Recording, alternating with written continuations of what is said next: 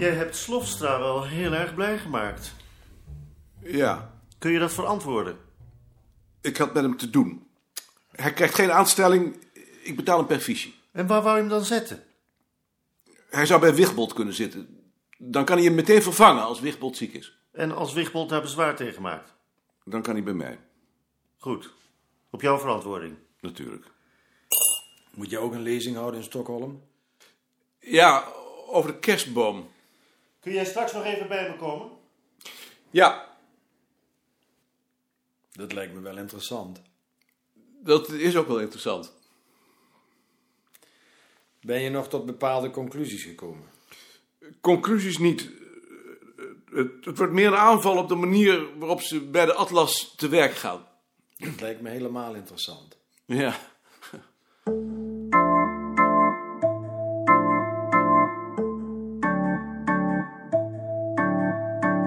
Je wilde hem nog spreken? Ja. Wil jij deze eens lezen? Dat zijn sollicitaties naar de vacature Slofstra. Haan is er niet. Ik wou graag dat jij daarbij was.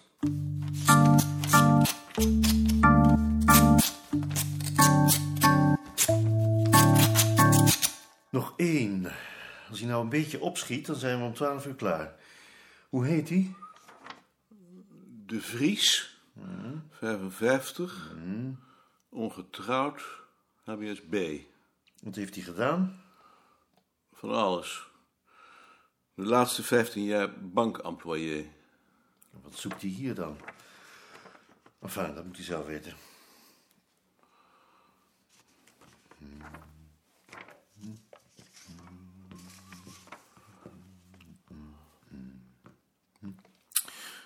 We hadden het erover dat ze ook Wigbold moeten vervangen als die ziek is.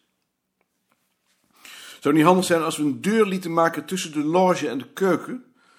Dan hoef je niet meer om te lopen. Is dat geen steunmuur? Dat weet ik niet. Ik zal het de RGD vragen. Dat zal hij hem hebben.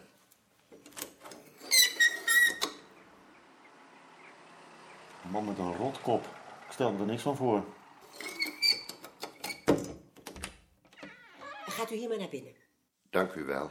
Balk, De Vries. Koning. Dank u wel. gaat u zitten. U bent meneer J. de Vries. Jawel, meneer. En u solliciteert naar de vacature van telefonist. Jawel, meneer. Bent u al eens eerder telefonist geweest? Telefonist niet zozeer, meneer. Eh, wat dan wel? Ik ben telegrafist geweest, meneer. Telegrafist. Waar bent u dat geweest? Bij de verbindingstroepen, meneer. In militaire dienst. Niet zozeer in militaire dienst, meneer. Ja, ook wel in militaire dienst. Maar dan na de oorlog. In Duitsland, bij de bezettingstroepen. Hoe kwam u daar nou? Nou, eigenlijk als tolk, meneer. Maar toen heb ik meteen maar een opleiding voor telegrafist gevolgd. In die tijd kon dat allemaal. U bent dus nogal avontuurlijk. Ach, meneer. Je bent jong. En dan doe je zulke dingen. Nu zou ik dat niet meer doen, natuurlijk. Juist. Kunt u koffie zetten? Jawel, meneer. Ik heb altijd koffie gezet voor mezelf. Ik bedoel voor meer mensen. Ook wel voor meer mensen, meneer. Onze conciërge is namelijk nogal eens ziek en die moet dan vervangen worden. Hebt u daar bezwaar tegen? Nee, meneer. Hoe staat het met uw ziekteverzuim? Goed, meneer. Ik bedoel, ik ben zelden ziek, meneer. Mooi. Kunt u lang stilzitten? Oh, jawel, meneer. Aha. Hebt u hobby's? Ook wel, meneer. Wat bijvoorbeeld? Ik ben radioamateur, meneer, en ik bouw zelf ook wel radio's. Eh, Betekent dat dat u een zendmachtiging hebt? Jawel, meneer. Dat is tenminste wat. Ach, het lijkt meer dan het is. En verder? Ik schilder ook wel, meneer. Schilderen? Wat schildert u dan? Oh, van alles, meneer. Aquarel, olieverf en tekenen ook wel. En ik zit ook nog in een schaakclub. Aan welk bord zit u? Dat is verschillend, meneer. Soms aan het tweede, maar de laatste tijd meestal aan het eerste. Hoe vindt u daar allemaal tijd voor? Ach, meneer, je moet wat te doen hebben. Ja. Eh, heb jij nog iets te vragen? Nee. Goed, dan hoort u zo spoedig mogelijk van ons. Laten we zeggen, tot ziens. Dag, meneer. Dank u wel. Dag meneer de Vries. Die man nemen we. Ge rum i bröllopsgården din hund, jag slår dig med geväret kors. Vad trängsel ingen stängs och släpp in en kund. Stig in, tack för besväret, kors geväret, sätt för porten, slår ni lorten om man käftar mot. Guten Tag, Herr Koning. Wie geht es Ihnen? Willkommen in Stockholm. Guten Tag, Herr Clay. Frau Slovacevichova ist auch dabei. Wir sitzen da hinten. Ich komme. Guten Tag, Frau Slova... Frau Slova. Slovacevicova. Wie geht Ihnen, Herr Koning, seit Helsinki? Und Ihnen? Oh, nicht so gut. Leider habe ich Kopfschmerzen. Wir saßen schon im Flugzeug, als Sie in Amsterdam einstiegen. Frau Slovacevichova hat äh, Sie noch gerufen, aber Sie haben uns nicht bemerkt. Leider.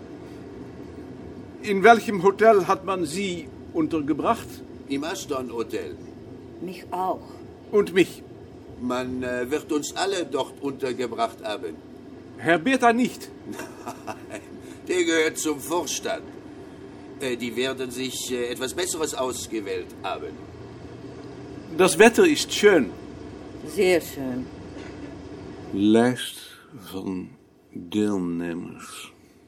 Grupler, Gunterman, Har Harvatic, Klas Klastrop, Seiner, Stanton, Sten Stenton, Slovacevichova, Slovacevichova, Slovacevichova, Slovacevichova, Slovic, Slovacevichova, Slovacevichova. Ich habe gesehen, dass Sie auch einen Vortrag halten. Ja, anstatt Lopez. ja, ja, Lopez. Lopez war krank. Ja, erst zieht er alle Frauen mit ins Bett und danach ist er zu müde, um zu arbeiten. Das versteht man nicht. Vielleicht ist er wirklich krank. er steht nicht auf der Liste der Teilnehmer. Ja, liebeskrank.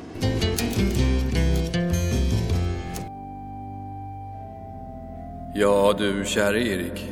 Där ligger du nu i din grav och är död. Och jag är ombedd att säga några ord. Säga farväl till dig som var en stor vetenskapsman.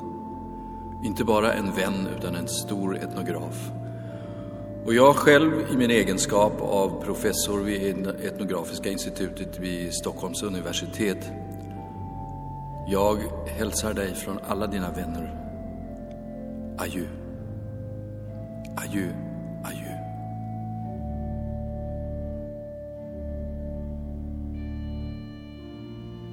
Sehr verehrter Herr Professor Dr.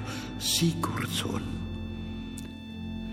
wir sind hier in das Kolumbarium beisammen, um Sie, den großen schwedischen Grundleger unseres Atlases, zu ehren und zu Ihrem Gedächtnis nochmal feierlich zu bestätigen, dass wir unsere gemeinsame Arbeit in Ihrem Geiste fortsetzen werden. Wat zeiden ze precies? Ze zeiden allebei dat ze de werkelijke opvolger van Sigurdsson zijn. Horvatic en Nilsson mogen elkaar niet en daar maak ik mij wel eens zorgen over.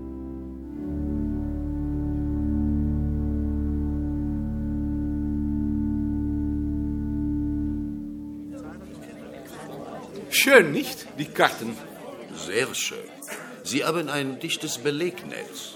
Dat is de verdienst van Herrn Beerta. Wat ga je daar nu over zeggen? Dat zal je wel horen. Als je maar geen ruzie maakt. Horvatic wil je straks vragen om ook de Europese kaart voor je rekening te nemen. Zeg nu eens niet dadelijk nee. Denk daar eerst eens over na. Ik denk niet dat hij me dat straks nog vraagt. Ik maak me ernstig zorgen. Dat hoeft niet. Ik hoop het. Es freut mich immer, Sie beide zusammen zu sehen.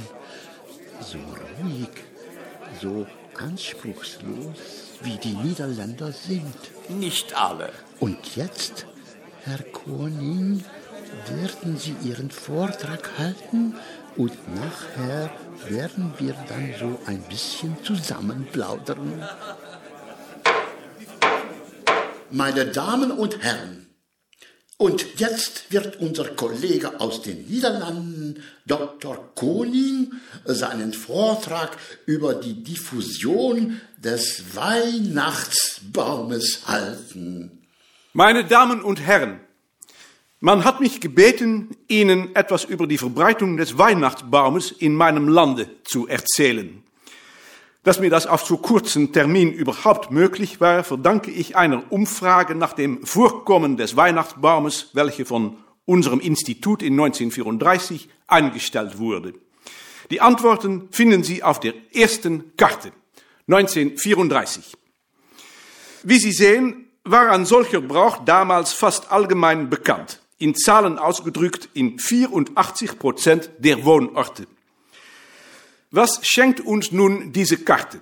Außer der Freude, etwas auf eine Karte eingezeichnet zu haben. Wie ich hiernach zeigen werde, sehr wenig. Nehmen wir an, dass wir nur diese Karte hätten, so wie das gewöhnlich der Fall ist in unserer Disziplin dann würden wir höchstwahrscheinlich schließen, dass ein uralter Brauch sich bis in unsere Zeit fast allgemein bewahrt hat und wir würden uns freuen über die Aufdeckung einer makellosen alten Kulturlandschaft. Leider ist das nicht der Fall. Diese Enttäuschung danken wir dem Umstand, dass bei der Umfrage auch gefragt wurde, wie es in der Jugend unserer Gewehrsleute gewesen war. Diese Antworten finden Sie auf der zweiten Karte 1900. Wie Sie dort sehen, war der Weihnachtsbaum in meinem Lande etwas früher als 1934, sagen wir um 1900, nur vereinzelt bekannt. Und falls wir diese Karte als Ausgangspunkt für unsere Untersuchungen nehmen würden, dann hätten wir es ungleich schwieriger mit der Hypothese eines uralten Brauches. Die einzige Möglichkeit wäre, dass der Brauch um 1900 nahezu völlig verschwunden war und nachdem innerhalb 30 Jahren aus unbekannten Gründen wieder aufgelebt ist. Es wird sich zeigen, dass eine solche Hypothese sich den Fakten gegenüber nicht behauptet. Analysiert man die Antworten auf den Fragebogen dann zeigt es sich, dass um 1900 der Weihnachtsbaum nicht auf dem Lande bei den Bauern und Fischern bekannt war, so wie man das bei einem rudimentären Brauch erwarten dürfte, sondern eben in den Städten, in den industrialisierten Gebieten, in den höheren Kreisen und bei den deutschen Immigranten.